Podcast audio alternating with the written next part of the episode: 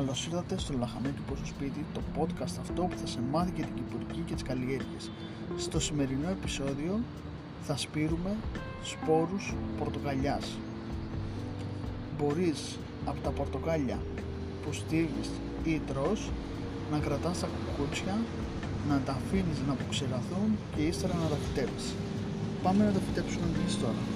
Λοιπόν, έχουμε ένα μικρό γλαστράκι. Πατάμε το χώμα καλά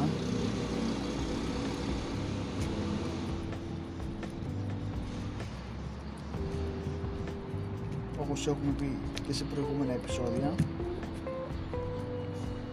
Και κάνουμε μία λακκούβα από τη μία μεριά και μία λακκούβα από την άλλη μεριά.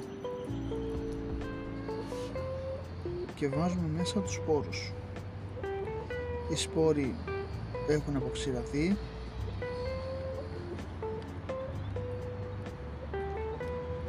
χρειάζεται γιατί ενεργοποιείται έτσι το σύστημα των σπόρων.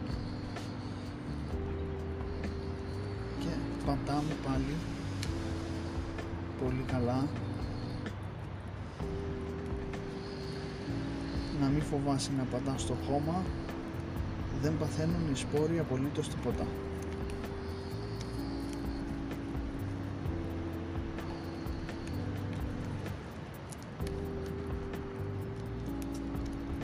και ποτίζουμε. Το πότισμα είναι πάρα πολύ σημαντικό μετά από κάθε σπορά. Αφήνουμε στην άκρη. Αυτό ήταν το podcast. Φυτέψαμε τους σπόρους μας. Θα περιμένουμε να δούμε πότε θα φυτρώσουν. Τα λέμε στο επόμενο επεισόδιο.